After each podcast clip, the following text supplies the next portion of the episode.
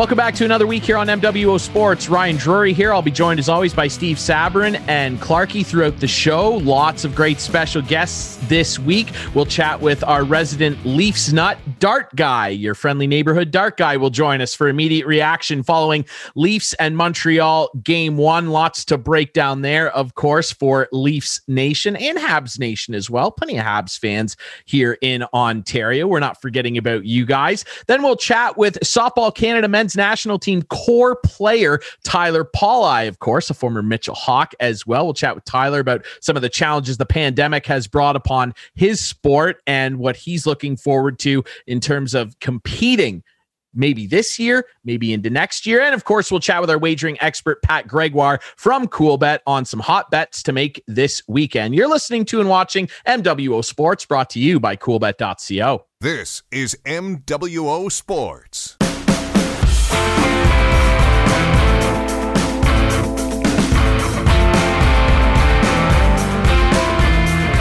Welcome back to MWO Sports, brought to you as always by coolbet.co as uh, we bring you immediate reaction following game one of the Leafs and Montreal Canadiens. But uh, uh, Ryan Drury here, Steve Sabourin, Clarky, and uh, your friendly neighborhood dark guy. But uh, unfortunately, guys, um, uh, obviously we're going to talk about the 2-1 loss but by the Maple Leafs, but um, all of that feels pretty irrelevant right now based on what happened to Leafs captain John Tavares early in the contest. Um, if you missed it, uh, Tavares was tangled up with another Montreal player, fell, and Corey Perry, who was skating toward him, uh, tried to jump over him, uh, hit Tavares in the head with his knee and uh, knocked Tavares out cold for a minute, and and he could not get up under his own power. They had to stretcher him off the ice. Uh, did hear immediately after the game that Leafs coach Sheldon Keefe said he was coherent and awake in the hospital, uh, and they uh, they are keeping him overnight, and uh, he will probably remain there for a little while. Um, but yeah, uh, Dark Guy, I guess we'll start with you. Um, I, I mean, we will we'll start with the injury, I guess, as I try and collect my thoughts here because this just sucks. This is not what I wanted to talk about um, on the show. But uh, just your your reaction to everything, and uh, obviously people making a lot of noise about the fight afterwards as well. Well, uh, you know, it's a tough tough scenario watching your team captain uh, get injured like that right into you know the early early moments of game one of the of the playoffs. Original six there was so much anticipation going into the game so much energy surrounding it. Uh, 42 years since the, the habs and the leafs met up in the playoffs. And you know then something like that happens. And while you know I, it was completely accidental um, I, will give it that. I, I have all the respect for corey perry in the world for uh, going over and, and giving uh, giving JT a little glove tap there and saying sorry as they were taking him off the ice. Uh, obviously, you know Corey was uh, a, a little bit a little bit bothered by what happened, um, but when it comes down to it, and and and the noise about the fight, okay. Um, a lot of people on social media don't understand why that fight happened and and they you know there was comments of it being bush league and people saying they lost uh, respect for nick Foligno.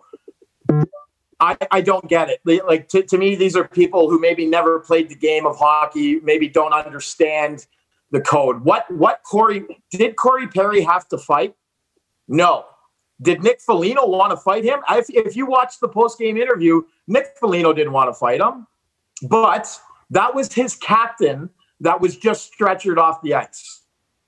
That was his his team captain that was just out cold on the ice for an hour, for, for, for an hour, for 10, 10 minutes, whatever it was.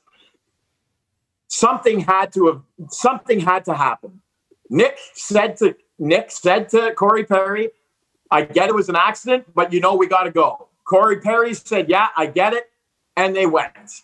What Corey Perry did by accepting that fight was protect himself and protect his teammates from it escalating into something else. The fight happened. Both teams moved on and they played the rest of the game. That's part of the code of hockey that maybe a lot of people don't understand that, that we're upset with the fight. But in the end, that fight had to happen, whether it happened right off the next face off or, or it happened in the next period, that fight was going to happen. So in, instead of instead of letting things escalate, maybe putting one of his young stars teammates like Nick Suzuki at risk, he answered the bell. Both teams moved on, and it was a clean game from there on up. Um, that's why that fight happened. It's it's part of the game of hockey, and and I don't have a problem with it.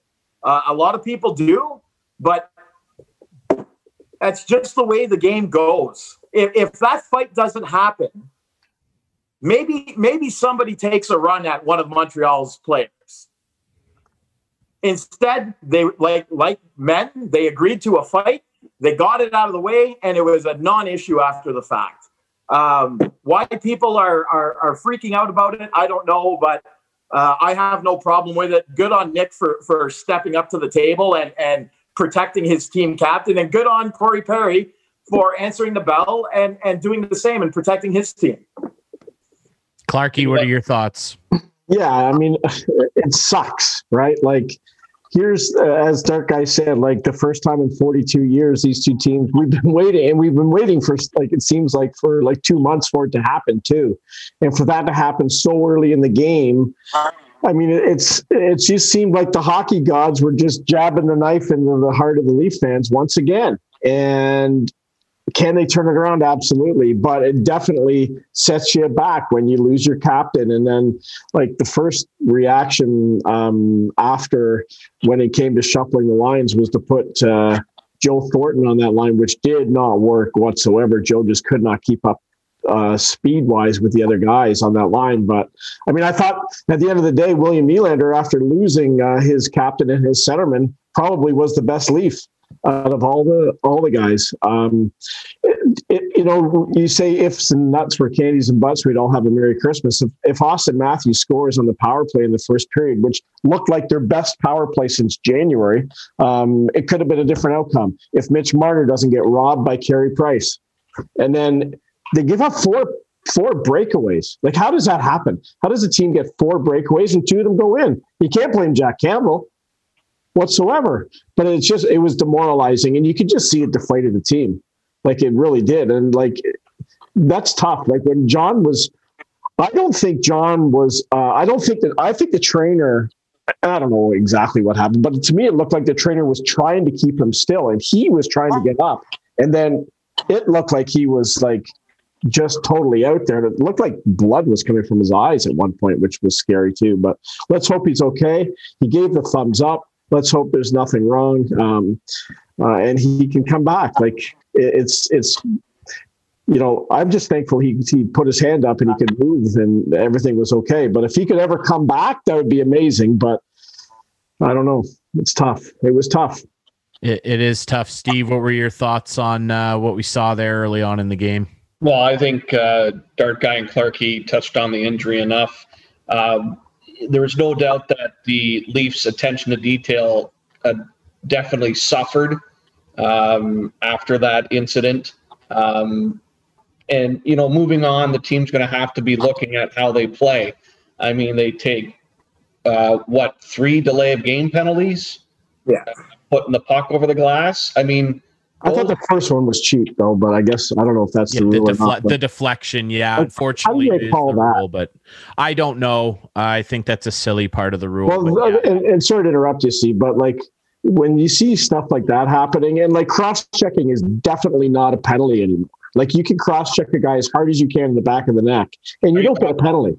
Are you talking about the Hyman incident? Yeah. Yeah. Yeah. Yeah, but but Jason but Jason Spezza gets two minutes for tripping in in the, in the third on what was a very marginal call as well, right? So it's like, you know, the thing that the thing that the Hyman situation um, near the end of the game, I mean, he was already engaged with the player in front of the net after the whistle had gone, and then he was decked from behind with a cross check.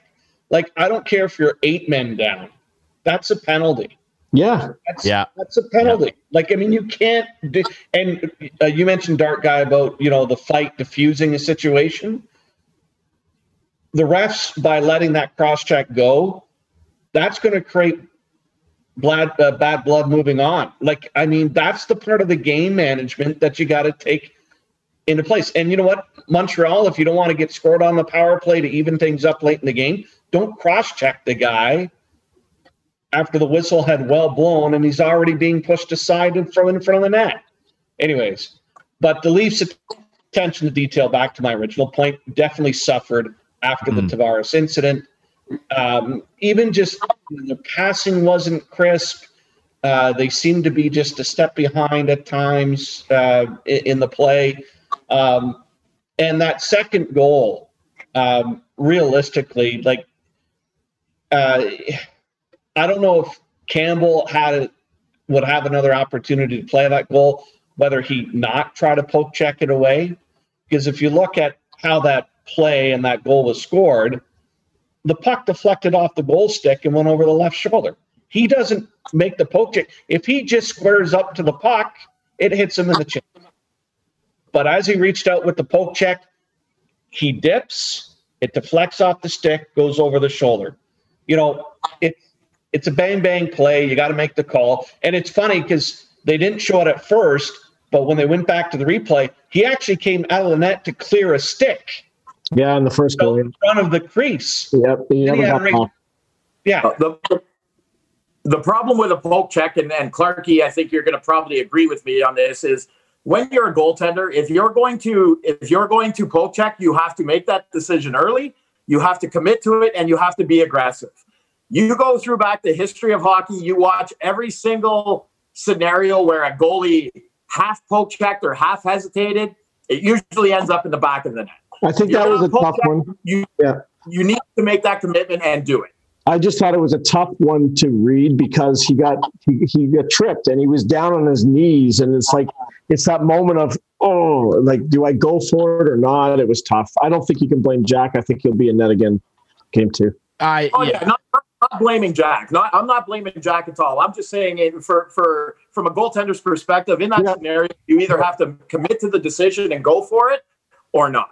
Yeah. Yeah, but the Leafs have sure. to Leafs have to find a way to to fight through more checks because they're getting hit every time they touch the puck, and and and three or four seconds after they pass the puck, they're getting hit. Um, they have to find a way to fight through that. And we said this against Columbus last year. They got to find a way to score goals. Like where's the where's the offense? Like let's go. It's time to get it's time to show up, boys. That's all I can say. Yeah, it's it's one of those things where um and again I I you know, I guess we'll you know talk a little more about the the game now and obviously we we wish John Tavares the very best and and and hope that he's going to be okay. I mean, I think that situation's a little bigger than hockey and uh, we just definitely hope that John is um, is going to be okay. So, um, yeah, let, us let, dive into the game. And I, I agree with you, Clarky. Uh, the Leafs, um, yeah, your captain goes. You're clearly going to be rattled after a freak injury like that. It, it's just it's just awful. But yeah, I, I, saw a lot of similarities in this game to some of those games against Columbus in the play in last year, where a team that is not as talented as them, does not have the offensive firepower like they do, managed to grind away and keep them to the outside. The Leafs do not go to the net hard enough. It is the playoffs. You cannot be fancy like you were in the regular season. You got to put the nose on the grindstone a little more and go right into Carey Price's kitchen. Uh, even even when they pulled Jack Campbell and they were six on four, they were taking shots from the point and there was nobody in front of Carey Price. He had a clean look at three shots from 45 feet out. You're six on four on a power play. There's nobody in front of this guy. Like, what are yeah. you doing, guys? Come on. I I I want I want the Leafs to do well. I, it would be great for the game. It'd be great for Leafs Nation. Our buddy Dark Guy here. I, I, I, I already saw my team win a championship. I'd love for you guys to experience it too. It's not going to happen if these guys that make millions of dollars and are the top players don't start to adjust their game a little bit to what it takes in the playoffs. I screamed well, for a decade about Ovechkin doing it. They finally did, they figured it out. Why can't these guys do it? Well, it took, it took him a, decade, as you said. Hopefully, they can figure it out sooner. Well, yeah. Well, I mean, it wasn't his fault, but still, you're you're looking at a bunch of guys that all have to buy into sacrificing a little more, and you're down a goal, winnable game, six on four, and no one's screening one of the best goalies in the league. Carey Price had some up and down years, but this is what the Leafs feared. Carey Price looking like this, and he can do that when he's healthy. And he stopped 35 shots. And some of the ones at the end when the Leafs were desperate to tie it were some of the easiest saves he made all night. And that just cannot happen. Dark guy, go ahead. Well, Ryan, the frustrating part of what you're just saying here, too, is, you know, you think back to our conversation on, on Monday where basically, you know, I outlined how Montreal was going to play Toronto. They're going to grind them. They're going to hit them. They're going to try and get the pucks deep. Like you and I know that. You know, the, the average Joe hockey person can see that. How how do the Leafs not? How do how do Sheldon Keefe not? How did they not be prepared for how Montreal was going to play them? And, and how do you not know how to combat that at the NHL level? Now, I'm, I'm not jumping off the ship here. I'm, I'm just frustrated. We're doing this right mm. after a loss, and, and uh, you know, it's it's tough to work through everything right now. But how how is it possible that you and I were able to talk about it and, and nail the Montreal game plan? Then watch the game unfold. Montreal does exactly what you and I said were going to happen, and and they don't have an answer for it. Like that's that's what for me is very frustrating. And you look at the last 45 seconds of the game, okay? I get I get they called the timeout, that guys were out there for a long time, but three, maybe four times in a row, they tried to lob the puck into the zone and just gave away possession with, with 45 seconds left. Like you killed, you killed the last minute of the game for it. If you're tired, get off the ice. Like yeah, it it that's a, a, an aspect of it too, Clarky and Steve. I'd love your thoughts on that part of it as well. Is that you're you're not screening Carey Price, and then you're on that six on four power play, and you're you're dumping the puck in, like you're playing dump and chase with a team with Matthews and Nylander and Marner and Hyman and Riley. By the way, Riley Hyman, and Matthews played the last four minutes and 18 seconds of the game. They did not leave the yeah. ice. So like yeah, there's there, there's no there's no excuses here to be made of of you know, oh well, they didn't have their best guys out. They didn't have enough opportunities to have their best guys make an impact. Yes, they did. And yet Matthews hit that post earlier, and that's gonna happen. This is the playoffs. You no, gotta, absolutely you got to overcome stuff like that. And that last minute, 45 seconds to a minute of the game, uh, I, I, as not even a Leafs fan, I felt so frustrated by it. I just could not believe their mindset and how they tried to attack or not attack the Montreal net. I think it goes back further than that. I think the whole game they they got to start playing desperate hockey, right? Like this is playoff hockey, and every shift counts. And there's there's some question marks that I have. like I like with with the guys they dressed tonight with um with with uh Nash in the lineup tonight. Why does Marner have to play so many penalty kill minutes? I don't know. Like they have other guys who can kill penalties. He played 27 minutes and 23 seconds tonight. That's a lot. And I'd rather have him fresh out there to score goals and to set up Matthews than on the P, on the PK. Um, I, and I think Galchenyuk should be in the lineup. I think he's a tough son of a gun. Um, I think he agitates his opponents. I think he has something to prove against the Montreal Canadiens. And I hope he draws in. Now, someone's probably going to have to come in for Tavares. We'll see who that would be, but I would I would get Galchenyuk in there. I think he brings a lot of energy to the team, and I think they need that. But they need to play more desperate. Like even before, like I know it was the you know in the first couple minutes when Tavares got hit, but it wasn't a very good start like it wasn't like they mm-hmm. they didn't start on fire and and really uh, have many chances. So they got to play better. There's no question about it. Absolutely, Steve. Well, this is where the mental part of the game really has to come in, right? This is a game you've got to forget about it and put it into the back of your mind and let it go and come out hard in game number two. I mean, I'm not saying don't forget about your mistakes, don't adjust to your mistakes, but at the same time, you got to say, okay, it was a whitewash. We lost that game. It's over. Now we're back into game two. Here's my problem with that, though, Steve. And Dark Guy, I want your opinion on it too. Every loss that this team takes in the playoffs has to be another reminder of the failures they've had. And that in itself is a mental block that they have to get over. You're absolutely right. They got to get over that. Because as a fan, as a fan, I'm watching the game. I go, here we go again. Like, yeah, you're guy. expecting something bad to happen. I yeah. know what that's like. Yeah. Yeah, and the team probably thinks the same thing. But that was a great point, Steve. I agree. They got to put it. Um, they got to put it behind them, but they got to put just more than game one behind them. They got to. They got to know that they are a better team than the Montreal Canadiens, and I think they are. They should win. They got to get over that, though. Well, and I, I, I agree. You gotta you gotta have a short memory, especially in the playoffs. Uh, but but but I think you know what part of part of the slow start and, and everything might have been believing too much that they were the better team, that that maybe they were just going to go in, win win the game uh, of, of skill alone, and where they should know better by now. And and Keefe should have had that well well out of their minds before the puck ever dropped. But that lackadaisical start, that lack of urgency, that has got to change. So yeah, you, you need to you need to have a short memory, but you need to realize that yeah, we we lost another game that we probably could have and should have won with a little bit of a better effort. So it, it's it's a fine line, but yeah, you need that short memory. Hit the reset button.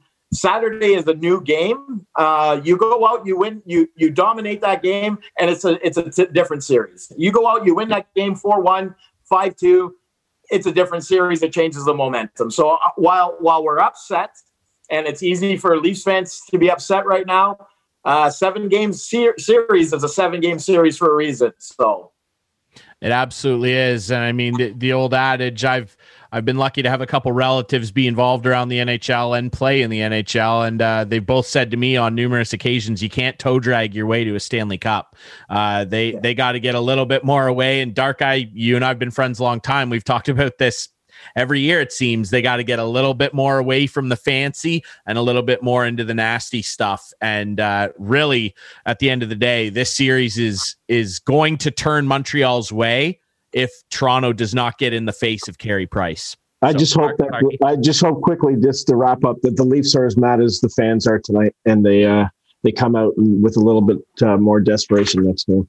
Yeah, yeah. I, I, I would agree. Uh, qu- quickly as well, uh, we'll just mention we haven't heard any official word on another unfortunate thing that happened in the playoffs. Nazem Kadri, a former Leaf, again getting himself in an awful lot of trouble. Like he is going to get the book thrown at him for a, a, vicious head pick on Justin Faulk, who was knocked out cold as well. Yeah. In Colorado, of course, turning around and winning. Still no uh, decision as of recording this from knock anybody. The, from the Department of Player Safety uh, on Nazem Kadri, but he is going to get five or more games for what he oh, did yeah. to Justin Faulk. So, um, yeah, un- unfortunately, we don't want to be talking about injuries and stuff in in the playoffs. It's hockey, it's sports. We, we know it happens, but un- unfortunately, uh, those headlines have kind of dominated the latter part of the first week of the playoffs. So, ho- hopefully, that turns. And again, uh, prayers up to John Tavares. We really hope that he is well. Thanks to our buddy Dark Guy Jason. We appreciate this, buddy, and I'm really hoping for better things for you on Saturday, my friend. We'll be okay, buddy. We'll be okay. Absolutely. We're look, looking forward to a big W on Saturday. It's a long series. Yeah, absolutely. I hope so for you as well, my friend. All right, we'll take a quick break here on MWO Sports. And when we come back, Steve and I will sit down and chat with local athlete and core player on the Softball Canada men's national team, Tyler Polleye, will join us next here on MWO Sports, brought to you by coolbet.co. This is MWO Sports.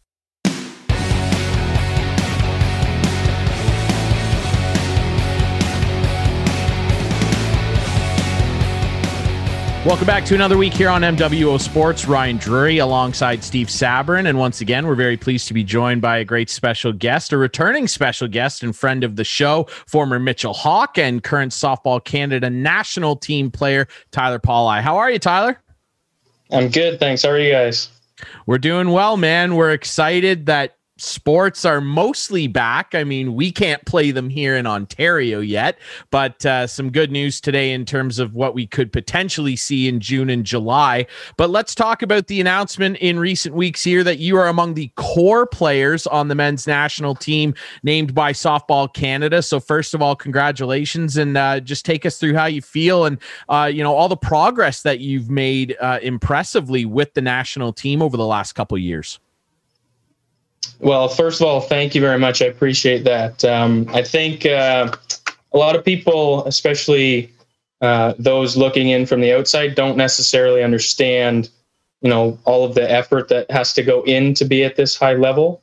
Um, you know, and, and, I think that goes not only with our sport, but with, um, you know, on the female side of things as well.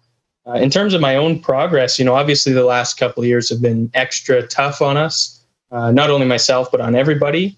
Um, obviously, far, far beyond sports, but, um, you know, just within sports in particular, it's been tough.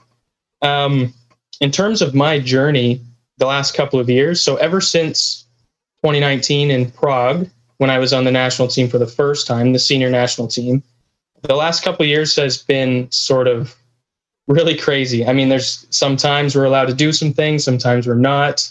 The last couple of years have been a lot of hitting off of the tee, training by myself, throwing into a net. So it's uh, it's quite exciting getting some news that we uh, could potentially soon be able to play catch with somebody else and throw and hit at a ball diamond with other adults. So that might be uh, might be fun in the near future. Yeah, you mentioned that experience in Prague, uh, and that was quite a run for Canada. Of course, earning the bronze medal uh, in that tournament. Um, tell us a little bit about how that experience, um, I guess, gave you a platform to continue what you're doing what did you learn from that experience to move forward? Well, I'm glad you asked that question because um, I've been asked that before. And I think from the perspective of being the young guy on the team the last go around, and uh, actually this time too, so far, we still have a few more spots to go. But uh, being the young guy and being around a lot of guys who have uh, been in the game for a long time at a high level, uh, I learned so much from them that I couldn't have even imagined before, and things that I don't even know if uh, I could easily explain. You know, things such as uh, picking up things and tendencies from other players, other teams, other pitchers. But uh, one of the things that stands out to me the most in terms of you know what I learned in general is that I thought that I cared so much about the sport and about the game uh, until I saw the reactions of the players when we lost against Argentina. And then I saw, you know, a couple of the older guys uh, who I knew it was going to be their last go, Mullally and Ellsworth, and, uh, you know, a couple of the other guys who really wanted to win that one. Uh, I could see the emotion and how much it meant to them. And it really sort of opened my eyes to, oh my goodness, like I, I thought I cared a lot, you know, and then these guys are, are getting emotional about these things. And I thought this is, you know, I want to get there at some point. And it was further motivation for me to work even harder, you know, because I don't want to experience that that feeling of loss again. Tyler, I wonder, I mean, you mentioned obviously how challenging it's been. Yeah, obviously for everybody, the world got turned upside down the last year plus. But I mean, sports, especially uh, sports that aren't, you know, pro leagues like Major League Baseball and the NHL. I mean, there hasn't been sports. So it's been awful difficult. Now, you being the high level athlete that you are, that's extremely difficult too. I mean, uh, how much interaction have you been able to have with the coaches, the management side at Softball Canada with the national team? Has it been like a lot of Zoom stuff? How, how often are you checking in? And also, how have you been able to keep yourself? Mentally sharp if at all during this time because like you said you're hitting off a tee you're you're training by yourself. What type of mentality do you wake up with every day to kind of keep yourself in that high end athlete mentality? Yeah so i think uh, in terms of interacting with players and coaches there hasn't been too much just because there's been a lot of uncertainty in terms of when we can even start uh, when we can get together. So there hasn't been a lot on that front uh, but fortunately, we uh, we live in an era where we can communicate with players all across the country fairly easily. So, um, you know, I've been in touch and I've been in contact with a lot of the the fellow uh, members on the team and you know friends of, of mine who play the game. I um, I've been in contact with them quite a bit who have helped me out along the way. Um, you know, it's in terms of my mentality you know, some might think that it's tough, especially in the last couple of years. But for me, it's been pretty easy actually to stay mentally sharp, just because of how we lost the first go around in Prague. Um, you know, that's been on my mind the whole time, and uh, that's been driving my motivation, and it will continue to drive my motivation until we can we can get another crack at it. You know, it's interesting too because when you look at other places around the world um, that have been able to you know, start sports again. New Zealand and Australia are, are good examples. Um, is that going to play a factor in any upcoming international tournaments? Uh, I know the, the men's worlds were scheduled for February of 2022, and New Zealand doesn't get a lot of time for Canada to get ready as a team. Yeah, I think uh, there are some opportunities this in this summer to uh, you know go play in other areas, and I think there are still some opportunities on the table depending on uh, you know how things go in in the province. For instance, of us playing at a higher level against high other high level players in this area.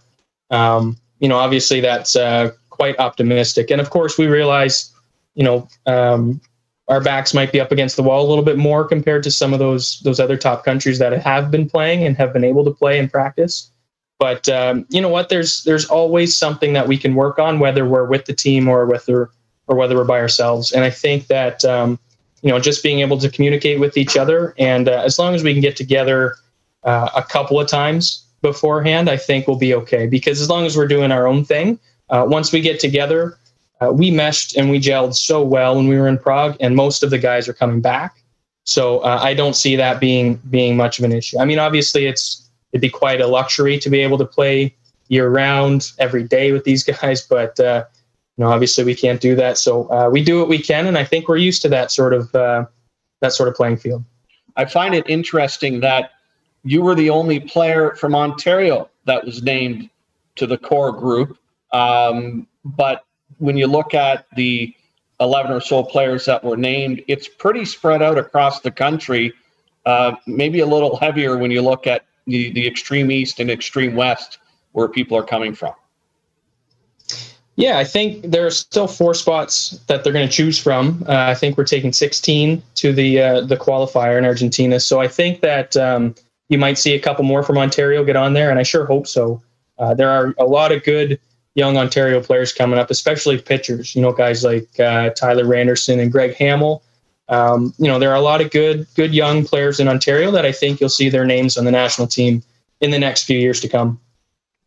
We're chatting with Softball Canada national men's team member Tyler Pauli, and of course, a former member of the Mitchell Hawks, who we had the pleasure of covering for a number of years on our PJHL broadcast at CKNX. And Tyler, obviously, you're you're probably one of the most talented multi-sport athletes we've had the pleasure of covering at the station and on the show. Uh, and we, we know what kind of hockey player you were. I, I'm interested to ask you, you know, your mentality of of stepping into the batter's box. Obviously, the two sports are both very intense in different ways. Obviously, ho- hockey offers that you know that element of physicality and, and everything, but but softball does in a different way. And I don't care if it's baseball, softball, stepping into the batter's box is intimidating. I mean, at least I find it intimidating. I mean, a ball's coming at you at high speed.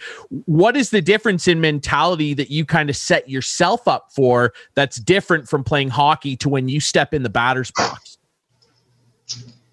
Well, that's a really good question. I think um, you know, playing hockey, like you said, it's a lot of, um, you know, crashing and banging and high intensity. And then, and then when you get into the game of, of baseball or softball, it's a lot slower paced, uh, a lot more channeled energy. I think that one of the things I've learned most from playing hockey is to be able to channel my energy. Um, you know, obviously you get frustrated at times. You need to be able to control your emotions. And I think that part carries over the most is, uh, you know, when you step into the batter's box, you're able to sort of, okay, I'm I'm I'm pumped up and I'm ready to go, but uh, I'm able to use that in the right situation. And so there's a time and a place in hockey when you have to lay a hit or whether you take a shot on net. Uh, same sort of principles apply to, to ball. There's a time and a place where, you know, do I swing at this pitch? Do I go now? Do I steal the base now? And I think that sort of mentality is the most is the most similar. But like you said, there are a lot of differences too with in terms of the the intensity level. Well, pitching uh, definitely is a big factor, and um, you know how much of a of a concern is it that you haven't been able to face live pitching in what will be practically two seasons? Yeah, it's obviously uh, in the back of my mind. Um, you know, I, am not sure. I'm not the only one in this position, uh, that's for sure. But um, I think that you know, obviously, I mentioned earlier that there are some opportunities this summer for us to play and face some good pitching. Um, now that I think about it, last offseason or last summer when we weren't able to play at a very high level, I was still able to practice with my Nith River Monster team. Um, you know, we were able to get together a few times, obviously, in in smaller quantities. And so I was able to face pitchers uh, on our team like Hamill and Randerson and Johnny Baker and uh, players like that who who are high level pitchers. Um, and I was able to face them on a regular basis. So in my mind, um, you know, it hasn't been two years for me. It's it's been since last September, and so I, I fully expect to be able to do that again this summer, and uh, and and I feel confident that that's going to prepare me, um, you know, when we go forward with the national team. Tyler, I'd like to ask you one last thing uh, before we let you go, and, and again, congratulations on being named to the core team, and and uh, obviously more bright things ahead for you in, in your softball career. I want to ask you kind of a philosophical question about the game. I mean, baseball, softball, they're very similar, and I, would love your opinion on this. I, I, know you're a big ball fan, and uh, we saw a bit of a, a, an odd situation this week. We saw it last year when Fernando Tatis Jr. did this. Yermin Mercedes hit a home run off a 3 0 pitch off Willian Astudillo this week, who's a position player. La Tortuga comes in. They were getting waxed by the White Sox, the Twins were. And on a 3 0 pitch, Yermin Mercedes cranked a 47 mile per hour eephus pitch into the bleachers. And his own manager, Tony La Russa, came out and said that he made a mistake. He shouldn't have done that. And now there's the, uh, the waging war again between the new school baseball, old school baseball. What's your opinion on a situation like that? Like, do you think that you know, he shouldn't have swung on a 3 0 pitch? Or are you more of the mentality of, hey, he's throwing me a pitch. I'm playing in a pro game. I can hit this? Well, I think if you had asked me the same question 10 years ago, uh, I probably would have a different answer for you because I grew up, you know, around the old school mentality of, you know, you hit a home run, you put your head down and run the bases. You drop your bat. You don't flip it or anything like that. But uh, I'm starting to come around to the fact that, you know, it's, it can't be that serious all the time. I mean, I look at someone like Trevor Bauer or CC Sabathia's comments, and I I'm starting to agree with them more and more that uh, baseball is tough. It's a difficult sport, and if pitchers are allowed to, you know, pump their fists and get fired up after a strikeout, I think that you know hitters should be able to celebrate a little bit when they, you know, when they hit a home run. And in terms of that specific scenario with um, uh, Mercedes hitting that home run on the eephus pitch, I think that if you're going to give up on the game and put in a position player to throw 40 miles an hour, I think that you deserve whatever is going to come after that. And I don't agree with how Tony La Russa handled it. I obviously believe that he is an old school mentality, and I think a lot of people are. But um, I'm pretty sure that if you ask people our our age or our generation, you know, or in between, I think that we're starting to come around a little bit. That yeah, this is a fun game. Uh, it's good to see some emotion. But if you're wanting to throw away a game like that, I think you know what, you deserve to have a home run hit against your team. In- interesting because I remember a few years ago, and um, I was covering the World Men's in uh, Whitehorse, and I won't mention the teams, but it was a pretty lopsided matchup. But the one team who was the lower seed threw like their third ranked pitcher. They didn't even send out their best to the circle which the other team took as, come on, guys, that's a little bit of a insult, right? You're not even going to challenge with your best. And sure enough, I mean, the game ended in three innings. It was quite the mercy. Um, and there was some debate about, you know, should that higher seed team have been hitting the ball that hard that much? But you know, when you look at it, if you if you're at a high level and you're not going to challenge with the best available option you have at the time, then yeah, you're right, Tyler. It's it's you've already given up. You you didn't even try. So, and I know there's other dynamics in those situations because you're looking at your bullpen. How many people do you have left? You got a series, you got this, you got that. But it just seems to me there's a lot more of this putting non pitchers in pitching situations and people saying, ah, the game's done we'll just throw this guy in for whatever reason. And you know that that's hurting the game in itself. It's the novelty's worn off. Mm-hmm. Use your use your players. Not to mention yeah. the guys aren't getting any work. Yeah, and it's a it's a very interesting situation because uh, I have never been one to agree with running up the score per se. I've always found that quite disrespectful, but at the same time, uh, you know, giving up on the game and and and not and throwing away an at bat, that's just not even that's not even on my radar. So you know that far outweighs uh, the situation of of running up the score. I agree. I, I won't offer an opinion because I completely agree with everything you guys said. I, I can't sum it up better than that. Absolutely. Hey, Yermin Mercedes, uh, he showed up at the Diamond and thought he was there to hit baseballs, and he did that. So I don't know. O- old Tony will recover, I'm I'm sure. And I, I, also, I don't know if Tony La Russa is the best guy to necessarily comment on other people's characters. So that's a whole other story. Uh, Tyler, we really appreciate this, buddy. Again, congratulations. We have so much fun following your career. We're really looking forward to you and your teammates getting back on the diamond sometime this year, and obviously looking forward to great international play and tournaments. Tyler Pauli of the Softball Canada men's national team. We really appreciate this, buddy. Best of luck going forward. Hey, thanks a lot, guys. I appreciate it. All right, we'll take a quick break here on MWO Sports. When we come back, we will chat with our wagering expert, Pat Gregoire from coolbet.co on some of the hot bets to make this weekend, including our buddy Corey Conners at the PGA Championship and maybe a little racing bet as well. Some action in the F1 world with the historic Monaco Grand Prix this weekend. We'll talk to Pat next here on MWO Sports, brought to you by coolbet.co. This is MWO Sports.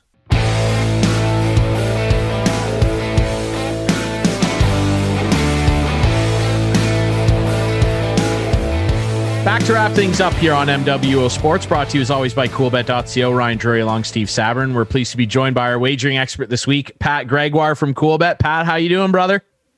Doing great now that I'm back with you guys. Absolutely. I know you couldn't wait all week. So uh, everybody was happy with your picks last week, and we're happy to get some more knowledge from you here. Let's start with the PGA Championship. Our buddy Corey Conners from right here in Listowel, Ontario, came screaming out of the gate in round one. Very impressive play from him. Uh, who are some of the guys that you're maybe looking at at uh, potentially laying some heat down on at the PGA? I know Rory was favored to win, but does Corey have a shot? Who else is in the mix? Yeah, absolutely. And right now, obviously, with Conners leading the way uh, after round one, uh, he's actually at plus 700. So, and he started out at 66 uh, to one. So, if you've missed on the Corey Conners train, unfortunately, there's not a ton of value there. Luckily, I was one of them. I actually have him on a ticket for a top 20 finish and then also an outright bet as well. So fingers crossed, your boy, the Listowel Ontario native, uh, can hold on here. Um, but uh, I mean, looking at this right now, Viktor Hovland obviously in the mix as well, but not a ton of value there with him at plus 800. Uh, two names that I think are really jumping out to me right now is Will Zalatoris, uh, right now 20 uh, to 1. He's a guy that has been one of the nice stories of the PGA Tour so far, not even earning his card yet. Well, he would earn his card if he won this tournament. And he's a guy that flushes the ball really well. Uh, he's accurate off the tee uh, and he's got a very sh- uh, solid short game. But the big thing is that iron play, being able to control your flight path, because this uh, course, Kiawah Island, it's a, a, coastal course. It's a long course, but there's a lot of wind. So if you can control those irons, which that's what he can do, that's great. But with that being said, Corey Conners, what he's doing right now is, really remarkable. He's doing Corey Connor things with his irons and his driver, uh, you know, finding the fairways, He's an elite ball striker, but the thing that's really working for him right now is the flat stick. Uh, he's gaining, I think he's third in gains, uh, uh, stroke gains, I should say, sorry, uh, in his putting, which is absolutely unheard of. That's the one thing that's kind of held him back. Uh, but certainly that flat stick has heated up, and hopefully he can hold on and maybe go wire to wire here. Absolutely, that would be fun to see. And of course, Will Zalatoris was uh, once the caddy for Happy Gilmore. If you didn't know that as well, so he is uh, definitely in the mix. Uh, looking forward to the weekend as well. We're in the heat of NHL playoffs. They're a week old now, pretty much, and uh, man, they've been exciting. Are there any uh, key matchups or potentially scoring bets that you're looking at this weekend in hockey?